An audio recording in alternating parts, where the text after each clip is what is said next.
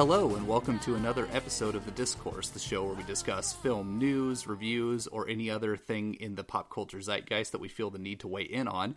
I'm Ryan Oliver, and today with me I have a special guest, a, a returning guest, possibly the best guest. Uh, she is the uh, director of programming for the Austin Asian American Film Festival, as well as a contributor to the Austin Chronicle. Jenny Nulf, welcome back to The Discourse. Hi, I didn't realize I was the best. Well, I'm going to tell everyone else. well, I mean, it's uh, you could tell everybody else, but if they're listening, then you know they already heard it. That's true. But um, well, just oh, you you know, it's always a great conversation having you on here. So really appreciate you taking the time. And uh, to to our listeners, uh, apologies for there not being an episode for the last month. Um, I did mention, I believe it was our Luce Nightingale episode. I did mention that uh, my wife and I were expecting our first kid. Uh, he did show up on September 5th, and so uh, because of that, I've just been uh, it's been a hard time getting to showings and a hard time, you know, getting guests and wrangling the podcast together. So we took a, a belated break. Uh, fortunately, we've still had a lot of strong content on the playlist podcast feed for courtesy of uh, Be Real and the Fourth Wall podcast. So awesome work, you guys. Thank you for picking up the slack while I've been out. Um, but today we have a lot to discuss. We're going to be talking a little bit about fall festival stuff.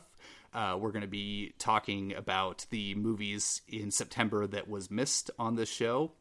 We'll be talking about Takashi Miike's uh, latest film, First Love, uh, as well as It Chapter 2, Hustlers, and a bunch more. Uh, but a couple things, uh, a couple pieces of housekeeping to get out of the way before we get started.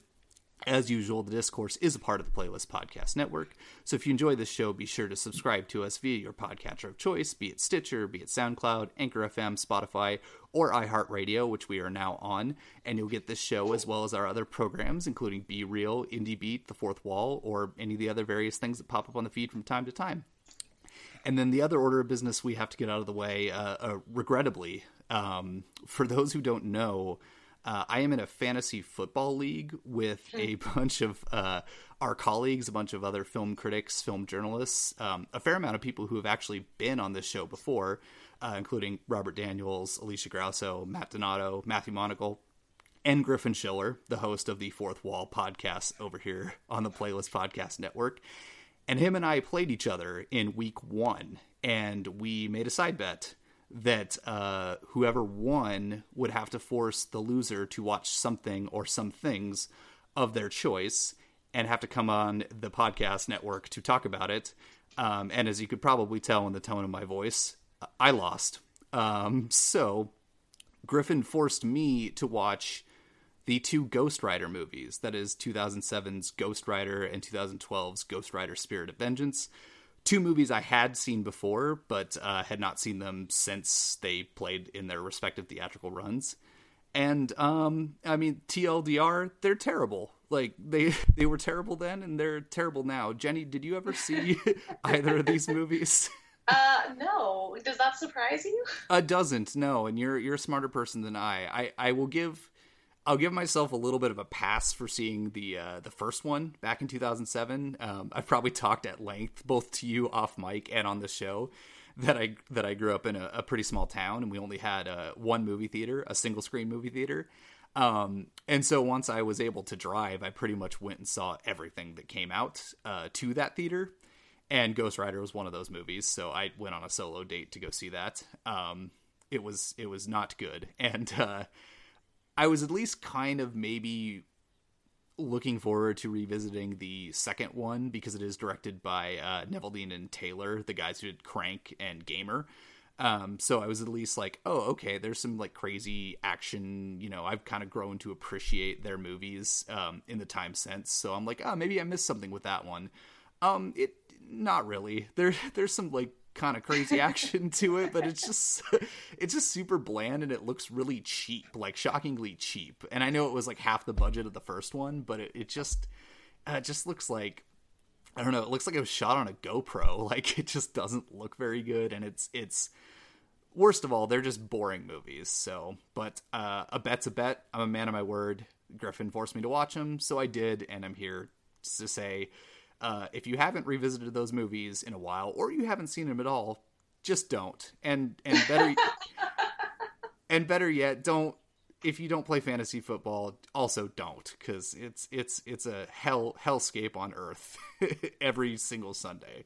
I swear to God. Um, but enough about that. Let's let's move on to uh, let's move on to some like news slash other film related items. Um, it is I guess probably the biggest thing that has occurred in this podcast's absence is uh, fall festival season. Is um, you know it's it's a mad dash for the awards this year.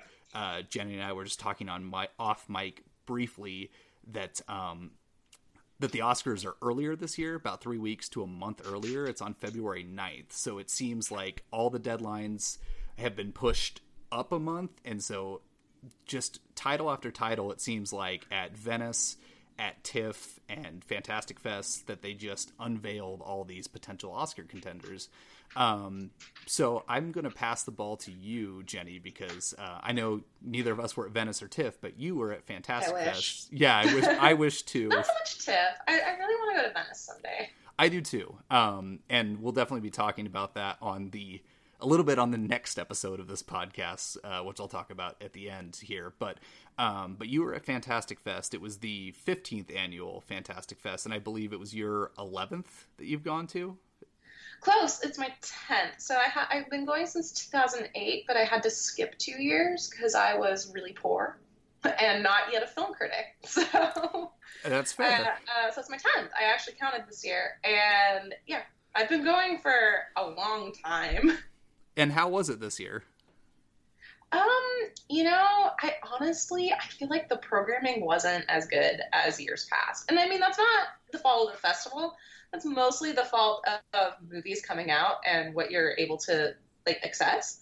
Um, I feel like this also hasn't they've run into this issue of streaming because and I think a lot of festivals have too, where a lot of these films that used to premiere at like a Fantastic Fest or something like that that were smaller now get picked up for streaming a lot faster. Yeah. So it, there's less of a festival run for some of these really good underground horror movies because a lot of these people want to make money and they don't want to wait, which I understand completely. I also think there's a lot more genre festivals out there than there used to be. So Fantastic Fest gets a lot of second run stuff now and third run stuff, um, mostly second run from TIFF. So programming was off, but like the good stuff was really good but you also kind of knew going in that that good stuff was good. The only surprise I had was this movie called The Vast of Night, which is an Amazon release, actually, Ryan. Okay. Um, yeah, and I loved it. It's a sci-fi movie set in I think it's the 1950s um, of a small. It's supposed to be a New Mexico town. Well, it is a New Mexico town in the movie, but it's actually filmed in Texas, uh, which is kind of nice. Um, and strange Twilight Zoning things start happening in it. I loved it. That's awesome. No, I've heard nothing but great things about the Vast Night, and I'm really, really excited to check that movie out. Um, and and I do agree that it is, um, you know, even even outside looking in, because I wasn't able to attend the festival this year, that you know there is a lot of holdover from TIFF, and because of that, you know, a lot of those movies, the the window is either shrinking or the you know like you said netflix i mean like for example i know the new um, jim mickle film played there right in the shadow of the moon Right. they um, have a really good relationship with Netflix. Ah, that makes sense because that movie's already on Netflix right now for yeah. people to watch. Uh, the Tall Grass, the Stephen King adaptation. Not a good movie. yeah, I remember you seeing your Letterboxd review of that movie, but neither here nor there. It's out tomorrow, I believe, on Netflix. I think you're right. So, yeah. So and yeah. then Dolemite played there as a quote unquote secret screening. Right, um. which which is out. That's Netflix. I think the 25th, but it starts its theatrical run tomorrow at the time of this recording. Yeah, yeah. Um, yeah. I can't remember. I think there's a few other Netflix movies. Oh, Fractured, which is a really bad movie that I watched. oh, that's a bummer. uh, it's by the director of Session Nine, who's actually a good director. I think. Uh, it's just the script was really bad. oh, that's unfortunate. And it stars, I believe, one of your favorite actors. Well, maybe not. Uh, it's the, the actor from Z for Zachariah, except I can't remember his name at the moment. Oh, is it uh Chiwetel Ejiofor? No. Z for Wait, Zach. Wait. Z for Z- no, Z for Zachariah. I mean, Lost City of Z. oh, was, uh, so many Z's are Zed. Robert uh, Pattinson. No, no, uh, the main the main guy. Oh, Charlie City. Hunnam. Yeah, Charlie Hunnam's in it. Oh, okay. Is it him? Oh my god! All those like buff white guys from Australia look the same. They do, and and um, I, I mean, I'm not gonna like you know, I like him in Lost City of Zed. I'll say that um, for sure. But you're not gonna go to bat for him either. Nah, I mean, you know. I know your opinions on these things. Oh no, actually, oh, it's even worse. I'm so sorry. I, I feel bad for Charlie Hunnam. It's Sam Worthington. Oh, oh, I heard of this movie. oh man, um, doesn't seem right to me because at least I feel like he's good. yeah, yeah. Um, uh, it's I, bad. Yeah, I heard. I heard pretty rough things about that movie. Um, yeah, that's that. That was sort of maybe the. Um, again, outside looking in, uh, maybe the most disappointing thing it seems like people had coming out of that festival because Session Nine is so beloved and people were very excited about this movie and and the the, the enthusiasm sort of deflated as people walked out of that showing yeah and i don't really blame uh, i think his name's brad anderson the director don't really blame him because it looks nice but it's just not good and he didn't write it so i mean that's why i feel like i can't really blame him it just feels like he's so gun for hire here that's unfortunate. So that's that's a bummer. But that I mean that happens, right? I mean it's it's you know maybe their fault, maybe not. But whatever the case, the alchemy for it just didn't didn't work out. Yeah, I, but I mean, as far as I, I mentioned the Vast of Night, um, I also saw Parasite, which I loved. I can't wait to see it. Oh my god, I, I feel like everyone should have this at the top of their most anticipated list. I feel like you know, my, my co-host over at No Excuses, Mike, doesn't like Bong Joon-ho that much, and he even really gelled with this movie. So I feel like this is, if you haven't gelled with Korean cinema very much in the past, and there's some people that just don't because their editing and style stylization and themes are a little bit uh, sometimes doesn't work with people, and it's just not for them. Uh, but I feel like this is like maybe his most mainstream, uh, awards worthy kind of film. That's awesome. No, I've I've heard like pretty much unanimously across the board that this movie is. You know, I I always I'm always get leery when the word masterpiece is thrown around, but um, but it does seem unanimous even from people who uh, tend to be less hyperbolic than others. So um, that that has me pretty pretty excited. Yeah, uh, so that one was really good. I also really enjoyed. I'm trying to think back now. It's really hard. Oh, Swallow, which is an IFC film. I don't know if it's IFC Midnight or just IFC, but it's a thriller. I would say it's just IFC. It's a thriller, and it's it goes places that it's surprisingly funny but tender, and it really takes the film in a direction. It's about a housewife who starts to swallow items that are uh, very unconventional at home once okay. she gets pregnant. Um, and it, it comes from a really tender place, I think, which is shocking because it can be really, really funny and really cynical, but then on a switch, it will be understanding and heartfelt. And the ending kind of comes together in this weird way that is really gutsy I don't want to give a lot away, and I feel like this this movie hasn't gotten a lot of festival buzz because uh, a lot of people have like liked it, but I felt like I found some likes-minded people at Fantastic Fest that just really gelled with this movie like I did and really liked it. So I think that it is uh, kind of like an underrated festival film right now.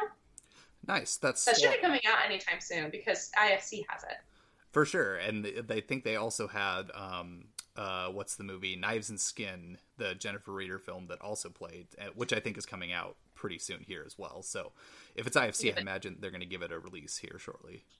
Yeah, but that was I think IFC Midnight. I think Swallow was actually just straight up IFC. Okay. Um, and then a few others before we go on to the one that we both have seen. Uh, I, I think also Saint Maud is interesting, but I think way overhyped out of okay. the festival circuit. Interesting. It's... I wanted to ask you about that one because that seems to be one of the um, one of the more hotter titles that came from that festival.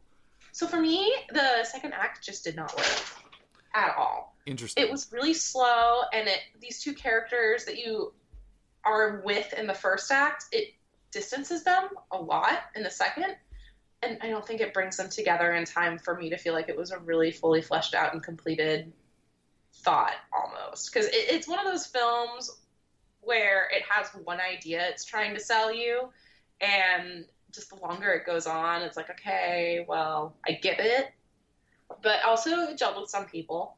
Uh, but I just felt it was too slow, and the second act was just too much of a, a misstep. Oh, that's me. that's uh, that's a bummer. Yeah, well, it was really a bummer because most of the movies I saw either was like fine or I didn't like. So, oh, which is really rare at a Fantastic Fest. I feel like I usually have a good mix. This is the first year I like consistently. I felt like rated things like two and two and a half stars every time I left. Yeah, I did. I was following, you know, I was following you and, and a fair amount of other peers' uh, Letterboxd pages uh, and their reviews that they were doing the festival, and, and I do I did remember consistently yours being like a little on the lower end, which you know it it, it happens. Yeah, and I did the thing this year, which I haven't done for a while or ever because I've had Letterboxd hasn't been around for a bit. Is I sat on movies for about 24 hours before I rated them, so I actually like didn't like immediately rate them. So some of them I rated them a little bit higher than I would have even walking out, which is not saying much. When two and a half is, I'm like, yeah, that's not that's not really a two. It's a two and a half. And that's smart. or that's not really a two and a half. That's a three. That's smart. And I mentioned that on um, I believe it was our Once Upon a Time in Hollywood episode that I, I said, you know, don't don't do don't tweet immediately after the movie. Like I tell myself to not do that because then you just you regret it because on either end, whether you are way hyped on it and then it dies down, or you were very cold on it and then you think about it and you go, "Oh, wait a minute. No, I actually really really liked that movie." more than I thought coming out of it. So, um, you know, it's it's I think that's a smart way to go is to hold on to it for a little bit. Yeah, because I feel like with Fest, for me, it I do get Fest hype as well. Um, it's a but thing. I also it is a thing, but also I feel like I tend to judge movies harsher if I don't like them. It's like it goes both ways. Oh sure. Uh, but I don't know. The only one that I was like, oh, I was too generous to was Fractured. Okay. After getting out of it, I was like, oh, two is really generous to that movie, and I bumped it down. It no, it, it, definitely happens, but that's no, that's smart because fest hype is is a real thing. Like you know, you get in that bubble, you're with there, you're there with people who are excited to be excited to be watching a movie, and that can be definitely infectious, or it could, like you said, could work against you. Where if, if people are digging it, and then it's like you fight back harder if you aren't liking it, even if it the movie's just fine. So yeah, yeah, no, I understand that wholeheartedly. But there is one movie you have seen now. I have. A lot of these movies oddly had a very quick release date after Fantastic Fest. Well, they did. I mean, it isn't just the movie. I mean, we're we're going to be talking about this particular movie in full, but like, there's a handful of movies that I have seen already that either from another festival or screener links or screenings. You know, like I've already seen Knives and Skin, Koka Coca Die, uh, Bliss, Dolemite is my name. Um, but we yeah, have... you've seen a lot more than I have. Like I haven't even seen Bliss. I probably never will see Bliss. Uh, Sorry. Uh, no, yeah, it's okay. No, uh, no, no comment. But um, but uh, we have both seen uh, First Love, which is the latest film from Takashi Miike, and you are right. It pretty much immediately it played TIFF, and then it played Fantastic Fest, and then it hit limited release on September twenty seventh. Which I think was actually smart for Well Go to do to hype up this film because and Miike is an interesting director where he has made like over 100 films, is really well known, but I don't think his films in the US have, have ever really mm, financially worked. Um, so not during. I was gonna say not like during their run. You know, like like yeah. like movies like Audition and and uh, Ichi the Killer probably later have like on DVD and Blu-ray releases. Yes. I feel like more than theatrical. I'm gonna actually look it up while we talk about the film, but I I don't know what his most successful financially is. I would have to imagine maybe because um you know maybe because uh, he he's grown in stature over the years because of those aforementioned movies via DVD and Blu-ray. I would have to imagine it was um Blade of the Immortal potentially. That's what I'm thinking. Just because, well, it was. I think wasn't it a? It was Magnet who put it out, so like that had a. I think they had a little bit more. I mean, it played theaters. I saw it in a theater, um, and then it, they also made sort of a big deal because it was his hundredth movie. Uh, so that that was kind of I think one of the hooks to going to it. It was like it's Takashi Miike's hundredth movie, um, so I think that probably boosted a little bit, but I have no idea. Well, that movie didn't make very much. Uh, it made one hundred and fifty thousand. Oh no, okay, I, it was far less than I thought. Um, so I think Miike has kind of like run into this issue where I think a lot of like foreign films do this. It they just struggle finding their audience a little bit it theatrically, but they find a really good home video audience. Absolutely, and that's that's one thing too that I I kind of love, and I love about Wellgo too is like I they're one of the few like smaller labels that you'll see their title show up at like a big box store anymore. Like like you would you would think that you'd have to order that on Amazon or through like a boutique distributor, but like you could actually go to a Target and see like I think that's where I bought my copy of The Wailing like a couple years ago because um, Wellgo put that out. Like it, it's yeah. yeah, it's it's something that's that's nice for sure. So I'm looking at it now, and it looks like their most financially successful film, box office wise, at eight hundred thousand. Oh yeah, okay. So that makes sense. His audience is his audience is niche for those who like show up to the movie theater, but his movies do tend to do well like far after the fact. Yeah. Um but yeah, so First Love is his latest film. It's like his 104th, 105th movie, something like that. I don't know. He somehow made five movies in between Blade of the Immortal and this, which is the last movie of his I saw. It's uh, his 103rd film. 103rd. Okay, so he made yeah. so he made two movies in between this and Blade of the Immortal. Okay. Yes. I, I was partially being sarcastic. I mean, I love the guy's movies mostly. Uh, I just I didn't like Blade of the Immortal very much, but I, I traditionally go for his movies. Um, but uh, yeah, it is his, latest. It's it's kind of a it's like a crime comedy romance, a little bit of true romance meets After Hours. I, I would say, um, but I'll I'll pass it to you. You were fortunate enough to see it in the theater. Um, which I mean, I guess it is expanding to Seattle this weekend, so I could go see it in the theater if I wanted to. But um, I'll pass it to you. What what did you think of uh, Miike's latest?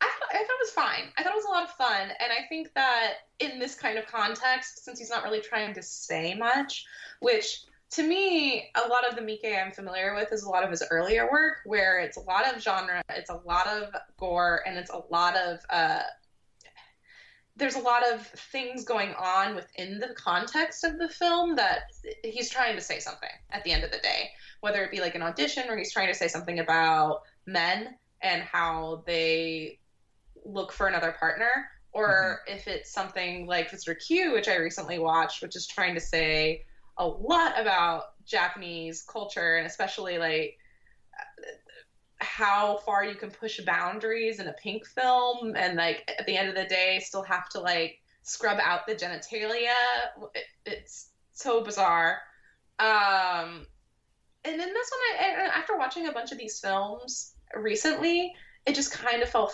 flat for me on that end but i think it's a lot of fun. And i would actually argue that there is no romance in this film. Outside the romance is like uh, not i would say that there's not a romance between the male and the female. Yeah, it's it does like I was just reading the like genres that it said. It does say like crime, comedy, romance, and it does like the movie True Romance in a way, just from like a you know uh, street level people end up in extraordinary situations, and just one of them's male, one of them's female but I would agree that I don't think there's too much of a like there's not really a love connection characters. Right. And I think the end they try to kind of be like, well maybe they're together, which I don't ever like that kind of like will they won't they. You can't tell if it's friendly or if they're living together because they're in love. But I never got that vibe and I feel like the first love of this film is each character has I mean, there are some characters that are romantically involved with people, but like the two main characters, um, which their names are over my head right now the the boxer and then the sex worker the sex worker is focused on kind of like having this past trauma with her dad and her first love was this guy in high school who saved her from her dad versus like the boxer's first love is boxing. That's kind of how i saw it a little bit which i thought was a nice new and different change to these kinds of films when like a female and a male kind of get caught up in some that they it's refreshing need to get to, caught to up be in. honest like I, I you know not to not to you know really spoil anything for people but i, I think that was a, a nice refreshing approach and that the movie sort of ultimately is about like i mean that for their first love and just about sort of like overcoming the situations they are or like overcoming the situations they're in as opposed to like as opposed to using one another to do that they sort of like somehow come to these reconciliations together but i i, I hope I, I don't know if i'm explaining that correctly but but it just doesn't are, yeah. like it, it's nice that it's like they need each other or they didn't need each other to come to these reconciliations it just happens that their paths cross and and that was uh you know something I, that was unique to this type of movie Yeah, and so what was your favorite character? Because this is kind of like an ensemble. ensemble film. um i would say my favorite character um and i i forget the characters names and uh, i feel bad i know leo is the name of the boxer that that i do Yes. remember but Uh, uh, I it's Monica or Michelle. I think it's Monica It is the sex worker. monica but i Yeah. believe it's it's i think the character's name is julie the the like Oh, the woman. assassin woman yeah Yeah. yeah she was she was my favorite because that was like the I, I feel like the biggest source of comedy to me or like the most like sort of wacky where like violence meets slapstick is this just like almost seemingly unkillable terminator-esque character um and I, Right. I i found that to be um amusing overall for sure Yeah, Um, not even a dog bomb can get her. No, not that's a really like I love that sequence. That that and then the the sort of like where it all coalesces at this uh, sporting goods store are are two two of my favorite sequences of of the movie. But um, no, that character I really enjoyed, and I enjoyed like like you said, like he usually has something to say, or it's like um like the Dead or Alive movies that are super super over the top, crazy. Right. Yeah. And so like I I kind of liked that this one was like kind of in the vein of that gangster movie, but it was a little bit more restrained, and and uh, I think that actually helps the movie because when it when it gets crazy, it gets it can be really really fun, but it also makes it really difficult to care about what's going on, and um, it was nice to really care about these characters' journey without like like you said without that sort of like uh he doesn't have like a grander statement he's trying to make with it. He's just making a like fun crime mom movie. Yeah, which I mean, it's fun, and it's not actually a bad movie. It's it's just in the scope of things that I like from him. This is not necessarily what I like from him as much, but it was a nice, fun time at the movie, which I feel like is really rare to get. Just like a solid, uh, like two hour action packed, funny, and interesting film. Yeah, and it's like, and it, it it's one of those nice examples of like, you know, uh, you know, the opposite, uh, uh, the nice like medium in fest hype, like what we were just talking about, of like not everything you see at a fest or or in general throughout the year, not everything has to blow the doors down. Like it doesn't have like uh, you can see a movie that's like like this that's just perfectly solid throughout the entire way. It doesn't like reinvent the wheel. It isn't like the best movie the filmmaker's ever done, but it's just really solid and really fun to watch. Yeah, and I, I, I wish. See, this is why I usually like Fantastic Fest because I feel like First Love is like a staple kind of film that you find there, where you find these really great films sometimes that are kind of diamonds in the rough. Like uh, when I saw Coherence there, um, but then you'll also like see some really bad stuff. But in between, most of the in between is this solid kind of fun time at the film movies, and I just felt like this year at Fantastic Fest it just didn't have that vibe outside of First Love. Well, that's that's both a bummer, but I'm glad that at least if it it, it happened at least once in something like First Love. Yeah, which I mean, I- could have expected from Miike that he wouldn't give me a bad film. That I walked mm. out going, "Wow, that was terrible. Wish I didn't see that." Yeah, he's he's rarely done that. I, I think for me the closest would be like Blade of the Immortal, and even then I didn't think it was terrible. I was just like, wow, that was really repetitive, and why is it two hours and twenty minutes? But that that's about all I like. The only bad I really had to say about that one. Yeah, I mean, I didn't even see that one. It just didn't appeal to me. Oh, you oh you didn't see Blade of the Immortal? I oh didn't. yeah, You you don't have to like you've seen you well you've seen Thirteen Assassins right? Yeah, no, actually, I haven't watched a lot of his newer like yakuza crime stuff like this. I would well I would both are more like a, a what's the how do you pronounce it? I always fuck it up. Uh, wuxia, wuxia. Oh, wuxia, yeah. Wuxia, yeah. That, that that's basically both Thirteen Assassins and Blade of the Immortal, but Thirteen ah. Assassins is the one to watch if you're gonna watch one. Ah, sure. okay, okay. I recommend that one. Uh, Blade of the Immortals, like it, it's good for like 30 minutes, and then like you realize, oh man, this is just gonna be really, really repetitive throughout the movie, and it's and it's longer than it needs to be, for sure. I see. Yeah. Uh, well, any other thoughts on First Love before we sort of quick hit uh, the films in September? Um, no, I think that covers it. Unless you All have right. anything more to say. No, I don't. I, I literally just watched it, finished watching it before we hopped on mic here. oh, really? um, yeah, I did. Yeah, but it's it's uh, yeah, I enjoyed it. Like you know, it's it's like you said, it's a solid it's a solid movie, and it doesn't have to be anything more. Um, and I definitely recommend people seek it out uh, if it plays at a theater near you, or you know, it'll likely be on VOD sooner rather than later. So I, I would recommend it. Yeah. All right. Well, speaking of solid movies that are longer than they need to be, let's. Uh, oh, that was that was bad. um, I, I'll, I should cut that out, but I'll probably just work through it. Oh, um, no. So starting in September, uh, I starting from the front of September, uh, was I guess the biggest, the first movie, big movie of September, and the highest grossing movie of September uh, was It Chapter Two, uh, which which we were going to do a full episode on um, back when it came out. Um, but as I mentioned, my uh, my son was born the day after I saw the movie, so it just never the episode never came to fruition. Um, but even though I, I do stand by thinking that this movie is entirely too long and occasionally repetitive, um, not to bury the lead, but you and I both liked this movie, and I'm shocked that that ends up that that's like a controversial stance to take with this movie. Yeah, I mean, maybe like not... it fine. yeah, like like well, I don't know if controversial is the right word, but I'm I'm not to review reviews, but I'm I'm kind of shocked a little at the the like mixed response to this movie compared to the first one cuz I don't know about you, but I I left this movie going like most of the strengths and weaknesses of the first film persist here and they're just very much of a piece to me. So I was just very shocked of how one was received so so well over this the second chapter.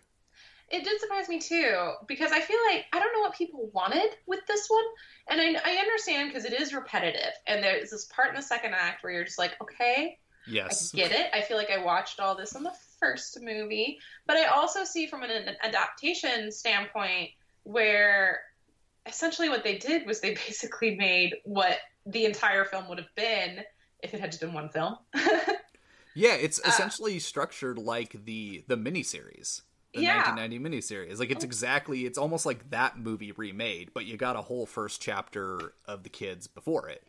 Yeah, which is it, it, it I don't know if we necessarily needed every kid going out and having their own adventure. Um, maybe they could have done with like cutting out three of those kids and keeping a huge focus on uh, the Richie character, which was played by Bill Hader as an adult, because mm-hmm. I feel like that permeated a lot through this film, and I feel like there are some very wrong takes in this uh, on the line for this film.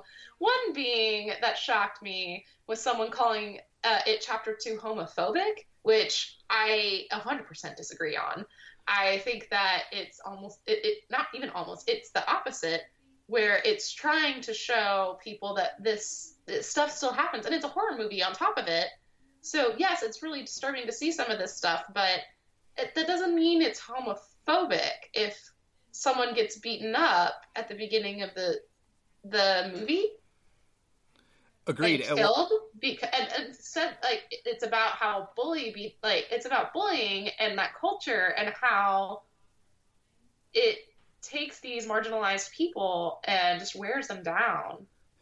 I think maybe, and and granted, I haven't read too much into that take. The only may the only counter argument, and I still don't think it would be sound, but the only counter argument I could think of because that scene, that opening scene of this movie, is the same opening scene from the book. It is straight from the pages of the book.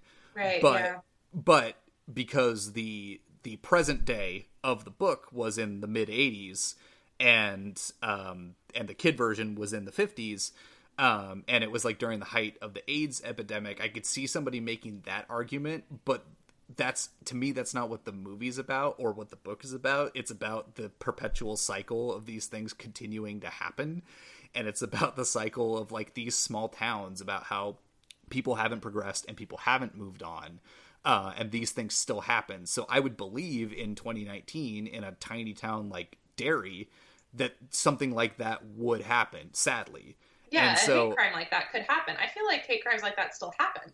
they do. And so to me um i'm like no this this doesn't it doesn't ring homophobic. It doesn't ring false. I think it fits squarely into what the story is ultimately about um and even driven further by the fact of of the of richie's aforementioned arc which i guess you know maybe i'll keep mum it is still out in theaters but um you know, I, I think that's really strong stuff, to be honest. Uh, I didn't think it was like exploitative or homophobic in any way. Um, yeah, no, I, I definitely don't agree with that take. Um, like, like I kind of mentioned at the top, my biggest issues with the re- movie really is just that second act and how the structure of it gets super repetitive. And you're like, okay, I, I get it. Like, yes, I love all these characters. I like hanging out with them, but I get it. Let's move on. Um, Yeah. I But mean, I feel like it. I really didn't need a second act of hanging out with the kid, all the kids again. Some of the kids, I think it's worth revisiting, especially like Richie's character, and maybe even uh, the character. Oh God, I can't remember his name. Um, the one who doesn't live. Uh, Stan. Is it Stan? Yes. Yes. Maybe? no, Uh, no, no. Yes. Oh, oh, yes. I don't. Yes, it is Stan. I don't know why I forgot his name, but yes, you're correct. yeah, like I understand, like kind of revisiting him because he kind of fits into Richie's uh, segment as well as uh, oh, uh, what's his? Oh my god, why am I forgetting names? uh, Eddie. Oh yes, yes. I understand, like maybe if you're gonna like focus on like this kind of arc in the film, I mean, I understand then also Bev being there, but do we really need to see Bev and remind, get reminded that she was beaten no, as a I mean, child? we we know that, and and also it's it's shown in the first scene of the mo- like the first act of this movie sets up everything so well in terms of like how their trauma has enforced their adult life. We just see those like brief snippets, and so it's like we get that, and so it didn't need to be hammered home later in the movie because we already know that that is the case. Right. So I feel like when you send all these characters off to go on their uh, their like treasure hunt, you didn't have uh, the ones that didn't have much to say to go back in time with. They could have come back easily, and you could have cut those things. Where I feel like the only one that really brought some light to the situation was Richie, and then some heaviness was Stan because Stan was dead Right. and it's kind of a nice moment to go back in time and see him alive when and kind of all remembering that um so i guess that's where i kind of stood with that. And that's like the part that weighed the movie down. But otherwise i thought the movie was really ambitious. And a lot of it like in the first and second act or the first and third act i liked.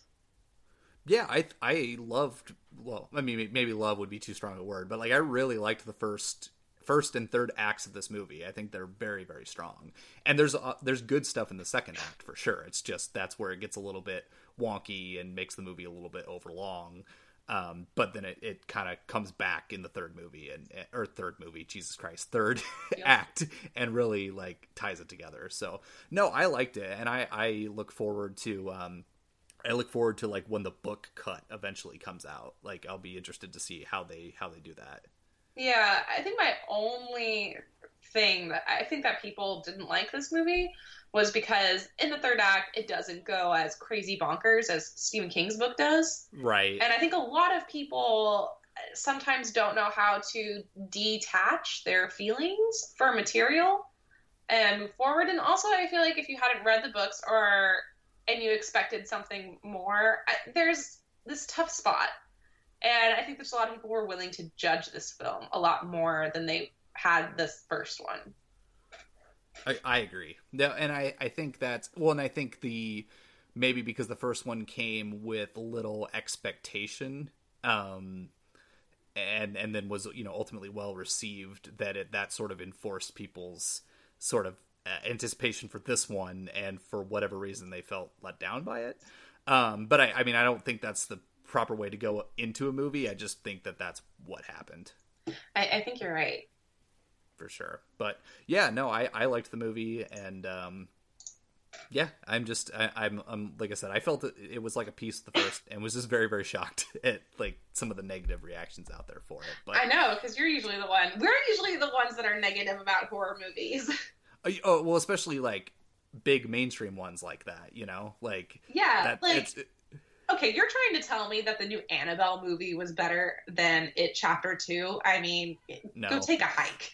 yes, I agree. I agree with that wholeheartedly. Um, yeah, that's it is kind of funny. It is weird being on the the defensive, but for positive reasons as opposed to negative reasons, for sure. Um, do you have any other thoughts on it, or should we move on to uh, to Hustlers? Oh, we can move on to Hustlers. Let's move on to Hustlers because this, like, even though it, it, Chapter Two is the highest grossing movie of September, Hustlers is probably the biggest surprise and maybe the most lucrative overall because of its budget. Um, but th- I don't know about you, this movie really surprised the hell out of me. I didn't know much about it going into it. I didn't see a trailer. I didn't know it was based on a, a true story. Mm. Uh, I didn't know, like, I, I knew nothing about it. Um, wow. I just knew, like, I saw comedy in it, and I saw like STX put it out, and like this is probably like totally totally unfair but i thought it was you know something like bad moms. Like again no context. I did not read anything about it i mean i can understand like that, that, if you didn't know anything like but, just knowing the facts. Yes but like then finding out what it was about seeing people's praises about it um I'm like, oh, okay, this sounds like something I really want to see, and uh, I did get to go see it, and I thought it was really entertaining. It is really entertaining. Um, um yeah, what a nice movie to watch in September or end of August. I can't remember. The month has been so long, but uh, to me, Hustlers was kind of a surprise because I didn't think it was going to be very good either. Yeah, and I, like I said, I had no I had no expectation for it. I just was like, I thought it was just going to be like a bad like R rated comedy. Um, I mean, right. it's a comedy in a way, but it's like it's it's like it's a little bit of true crime. There, it's definitely a little like you know, there's a lot of Scorseseisms in the movie. I don't want to like take away from um, what Lorene Scafaria like has done here, but like there's definitely a lot of like Steadicam and uh, freeze frame, voiceover, dolly it, like you know a lot of the tools in Scorsese's toolbox. So that that was pretty evident. I read in an interview with her that they originally did offer the film to him. So really? clearly they had like plans to make this film like a Scorsese film. Well, I think they did mostly successful. It feels, you know, it feels of a piece with something like Casino and Goodfellas. Um, I think both Jennifer Lopez and Constance Wu are outstanding in this movie. Jennifer Lopez especially. Um, Jennifer Lopez is really good. She's so good. like it's one of those performances where like um I, I love a performance where when they walk on screen for the first time in the movie that you go, they're gonna command this thing. And she she definitely does that. Like there's just such a presence that it's like, oh man, she's gonna take control of this whole movie. Um, and, and she, and she does. does. yeah, she does for the most part. I mean, everything, most of the actions, you know, revolve around her, revolve around her character, and and the one thing, and and I mean, I guess maybe spoilers for real life, um, mildly. I'm not gonna like dive too into it, but what I did like about this movie, as opposed to something like Goodfellas and Casino, uh, which you don't see in this type of movie very often, is how the the downfall like there there is an inevitable downfall to what's happening to the characters in this movie um with the law but there isn't as much of a downfall in like relationships. And i thought that was really refreshing because it's like you know the end of goodfellas it's like okay henry hill rats everybody out and he's in witness protection and then like you know he's he's all alone. Um, and so like I like that you know there there was such a camaraderie with these people that even though like yeah their their hustle had to come to an end, but their relationships are are kind of left to be rekindled. And so I thought that was like a nice. I mean, if it's real life, it's real life, but it's still a nice touch for this kind of movie.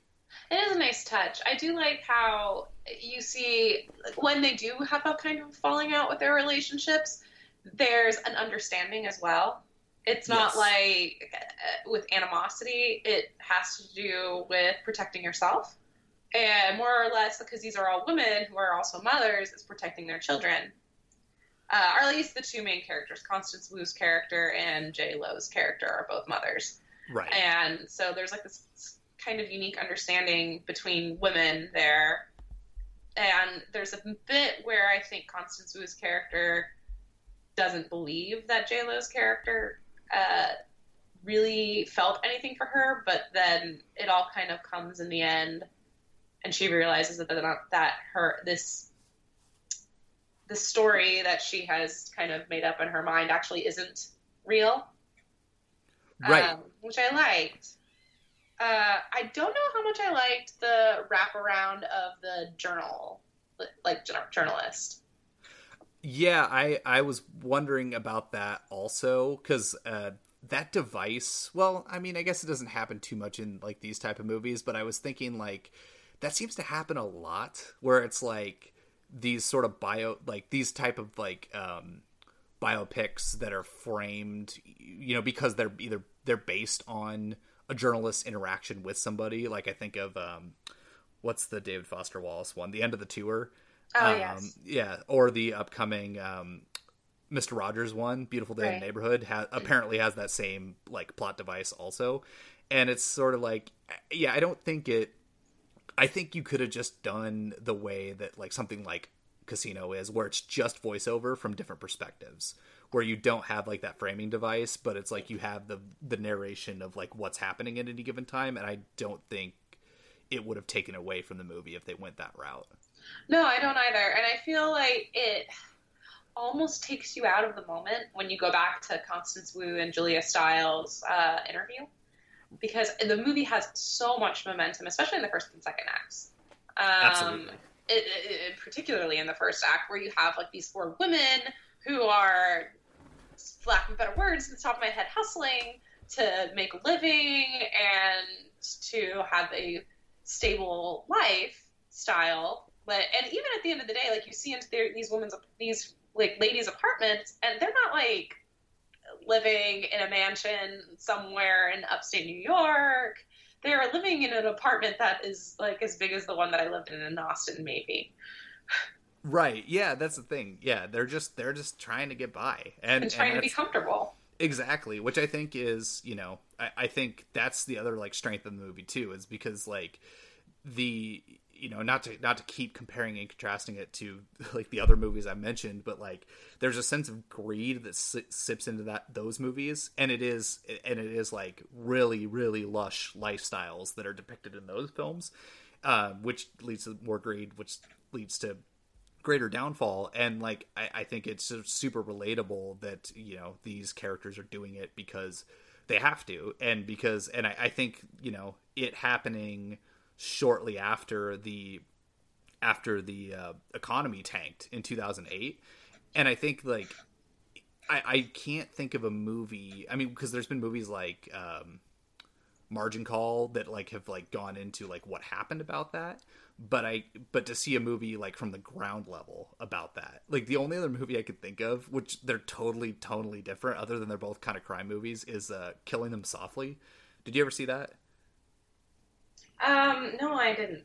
The Andrew Dominik film. It's it's good. It's really fucking like nihilistic and bitter. It's totally different from this type of movie. But like, I, I thought of that in terms of like, okay, here's what happened to the people on the ground after the economic crash. Here's what happened like here's the trickle down effect that led to this and um i know i think that's really strong in this movie yeah i actually think so too it's really interesting because one of the things i came out with is how distinct the music changes in the film and i never thought about how like what was popular before or after the crash, but there's like this like sense of like wealth and like partying in the music for the first like half. Like uh, the Usher song comes to mind.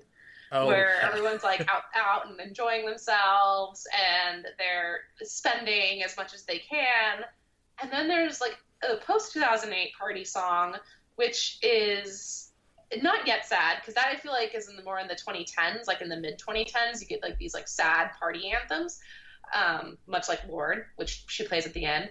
But then right. you get these like weird, like joyously, like almost empty happy songs don't have the same momentum as the songs before 2008 and before the crash. It's just really interesting listening to like the change in music as well and how it kind of like that that moment changed like not even strip club culture but just like club culture in general and the partying culture in general that's i didn't even like think about that i i mean i i noted the music changes but i like that to show the progression of what happened through the music is like you know that had to have been a deliberate choice and it's a yeah. it's a good one I mean, it's like interesting because you have like again a moving of the Usher song, and then it ends with like Lorde's uh, anti-party anthem. It's just I, I like that choice. And there's something that I've noticed that was mentioned on uh, oh my god, the Big Picture podcast a lot by Amanda Dobbins, where she talks about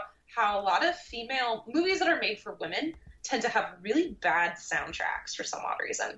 And this is like one where I was like, oh my god, I love this soundtrack. I actually this is the music I listen to or hear like on the streets, and it felt very rare where you get a a movie that is good, that's about women, that feels different than everything else that's out there, that feels new and exciting, that's not just like Ghostbusters, but what if women?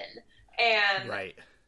I mean, this is kind of like Scorsese, but what if women? But it's still a highly original story that's taken from real life and then you on top of it you have good music so yeah. like someone someone cared absolutely and and you know i i can't speak to you know because i i sadly haven't seen a lot of those like if they're referring to um like a lot of comedies like that like a lot for example like i can't think of a i can't think of a good specific example but some of the trailers that played for this movie that are programmed to i guess an audience that thinks that they think will like these movies if the movies themselves are an indication that yes there's bad music played played in them for sure. Yeah it, I, it just was really nice seeing that and i did notice that in relation to time and i think that they it's interesting because like i feel like we've seen a lot of these movies and i'm thinking of the big short kind of specifically this would be a good like double feature with that.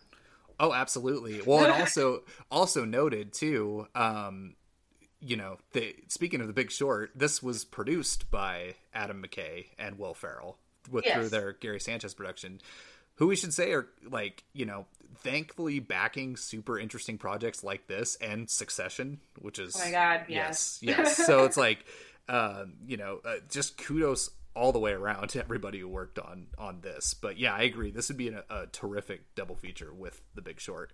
Uh, makes me want to rewatch that movie. It's been a second. Oh my god, I like that movie so much. I do too. I do too, uh, for sure.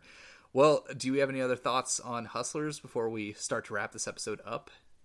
Uh, my only other thought would be I understand why Constance Wu is now first billed, but still, J Lo has been working for so long. How do you get above her billing. How do you get above her billing? uh yeah. I the only thing her name I is worth so much. oh, I, I agree wholeheartedly. I think the only thing I can think of to kind of tie it back to some opening awards chatter on this episode is if they're going to commit category fraud. and oh. submit her for supporting, even though she's very much a lead in this movie. But yeah, I, I, mean, she's like barely supporting, and I think that supporting and lead is so, especially in a movie like this, which is kind of very ensemble Right. Ah, it's so hard, and there's such a thin line. Like, I feel like yes, Constance Wu might have like 15 minutes extra, and it's te- technically her story. But how is J Lo not a lead in this film? I I would agree. Like I said, she's the one who comes on screen and just commands the thing, um, for sure. Yeah. Um, well, cool. No, I I like this. I liked this movie quite a bit. I'm very glad that I got to see it. I'm glad that it's doing insanely well. Uh, I believe as of today, it just crossed 100 million worldwide, and I think it's made over 80 in the states, and it will definitely cross 100 million. So um, that's that's a, a nice nice surprise, and I'm glad to see it doing super well. So there's still hope in the movie industry. yeah. Oh yes, there is still some hope. Um, well, before we wrap this up, uh, a couple other movies in September that I saw that you haven't got to see yet. Um, uh, I did see Ad Astra, the latest film from James Gray, which I know I know you've been sick and it's really bugging you that you haven't seen it yet. But yes, uh, I'm not going to talk too much about it because uh, our friends over the Be Real podcast did do an episode to it, which I recommend listeners go check that out. Uh, it is very good, but um, all I'll say is I just it's one of my favorite movies of the year, like hands down. Um, I had no idea what to expect going into it um, you know, that somebody gave James Gray 80 to 100 million dollars to make a space epic that's super introspective. Um, but I was surprised in the best possible way. Um, I think I also think Brad Pitt's just having a hell of a year uh, too. Like um, someone who I've always loved, but some of his performances as of late have been have been good, but he's been able to sort of like coast a little bit on his stardom. But I think both this and Once Upon a Time in Hollywood, he's doing some of the best work of his career, um, just hands down. So, um, so no, g- what? I'm so jealous. it's still out in theaters. it's true. This is true. This is true. So no, go go out and see it. See it on the biggest screen you can too, because it's it's um it's a it's a gorgeous movie as to be expected, but it's it's really really unique. Um, so I, I recommend that. Uh, the other movie I got a chance to see, uh, well, I actually saw it months and months ago at South by Southwest, uh, is this movie, The Day Shall Come, uh, which it is out on VOD currently, and I think it's in limited release, but it is on VOD. Uh, it is the latest film from Chris Morris, who did uh, Four Lions back in 2008, 9, somewhere in there. Um, you know that that dark political comedy, and just like that, this is also a very dark political comedy uh, about an impoverished preacher who um, who's kind of like made into a martyr by the government. It's it's funny, but it's one of those that by the end of the movie you feel really, really, really bad for laughing through the entire time because it like it hooks you in with its sort of like madcap Mel Brooksy type comedy, and then it pulls the rug out from under you, and it's just brutally heartbreaking.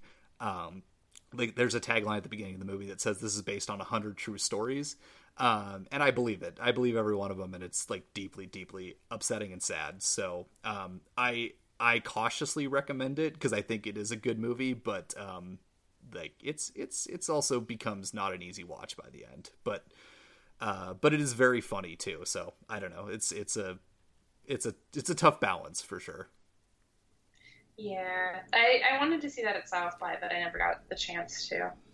Well, it is. It's readily available on iTunes and all the all the the places, which I'm both I don't know, you know, I guess we talked a little bit about distribution so we could keep that going for just a second. I'm both surprised because just given how well received Four Lions was at the time that maybe this would have had like a, a small platform release and then a VOD. I didn't think it was going to be a day and date sort of thing, but um that's lands- what everyone goes for now. I know the landscape's changing so much that it's like I, I totally understand because this movie is like, you know, as if it sounds if my opinion uh, or feelings about this movie is like conflicting, like it's understandably so that they're like, well, how the fuck do we sell this movie? So we'll put it on the VOD and hopefully someone checks it out. So uh, I totally get it for sure. Um, any other thoughts on Fantastic Fest, the movies we discussed, or any other movies in September that you might have watched that I haven't seen that you want to give a shout out before we wrap this episode up?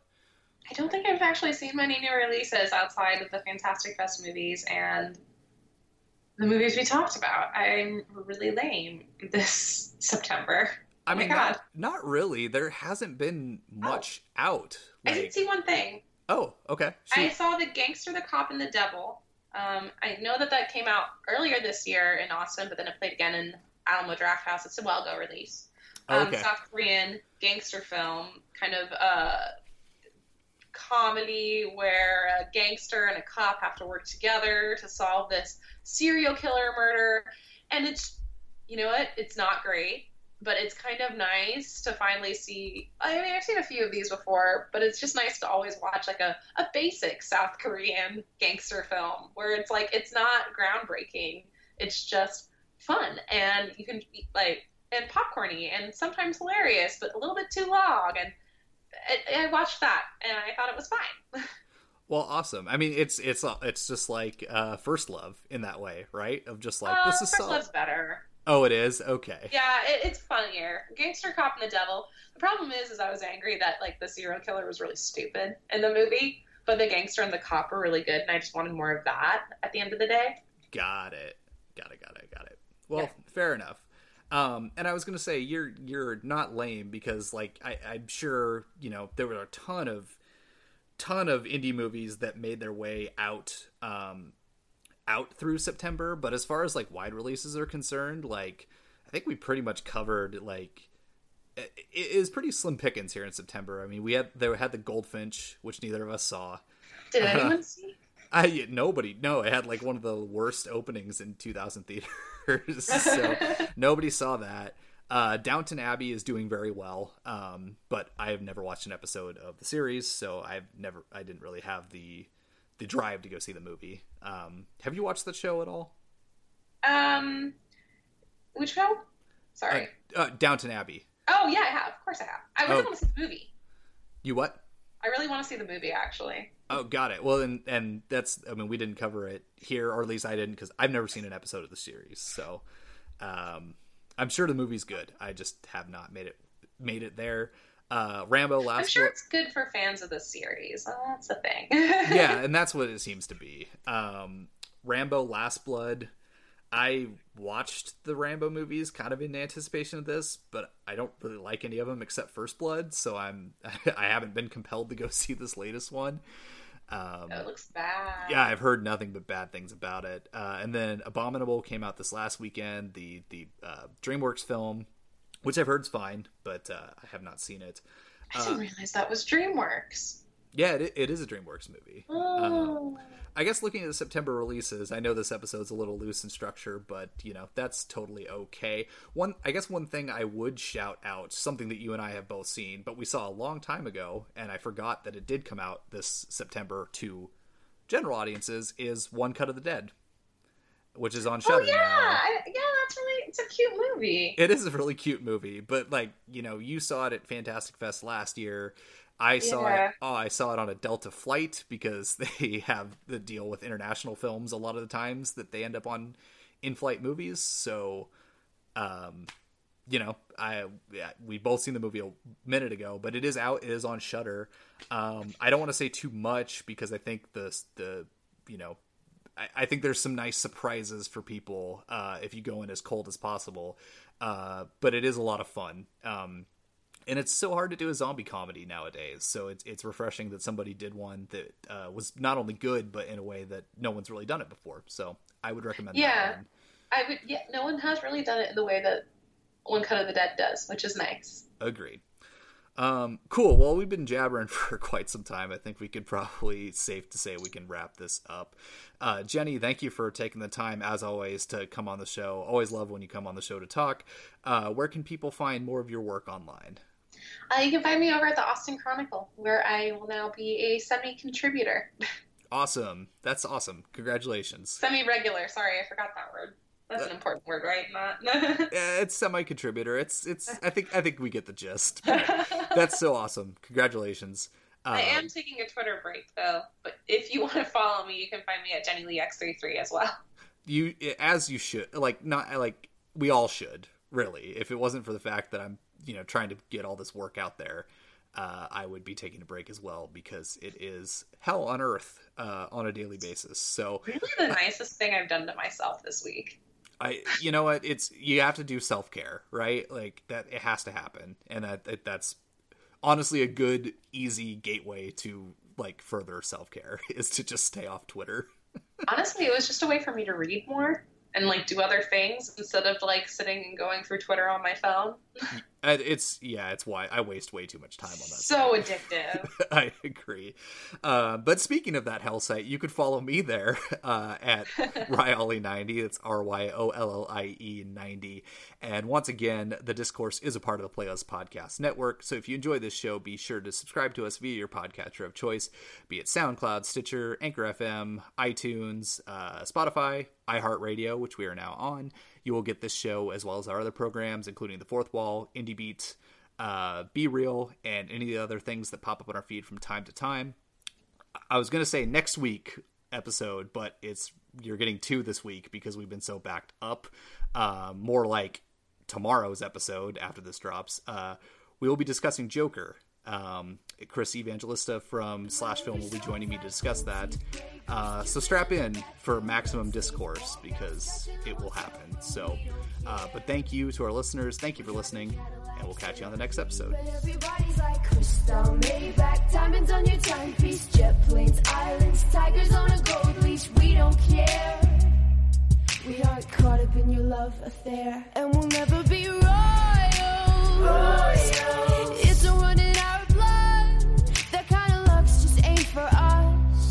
crave a different kind of buzz. Let me be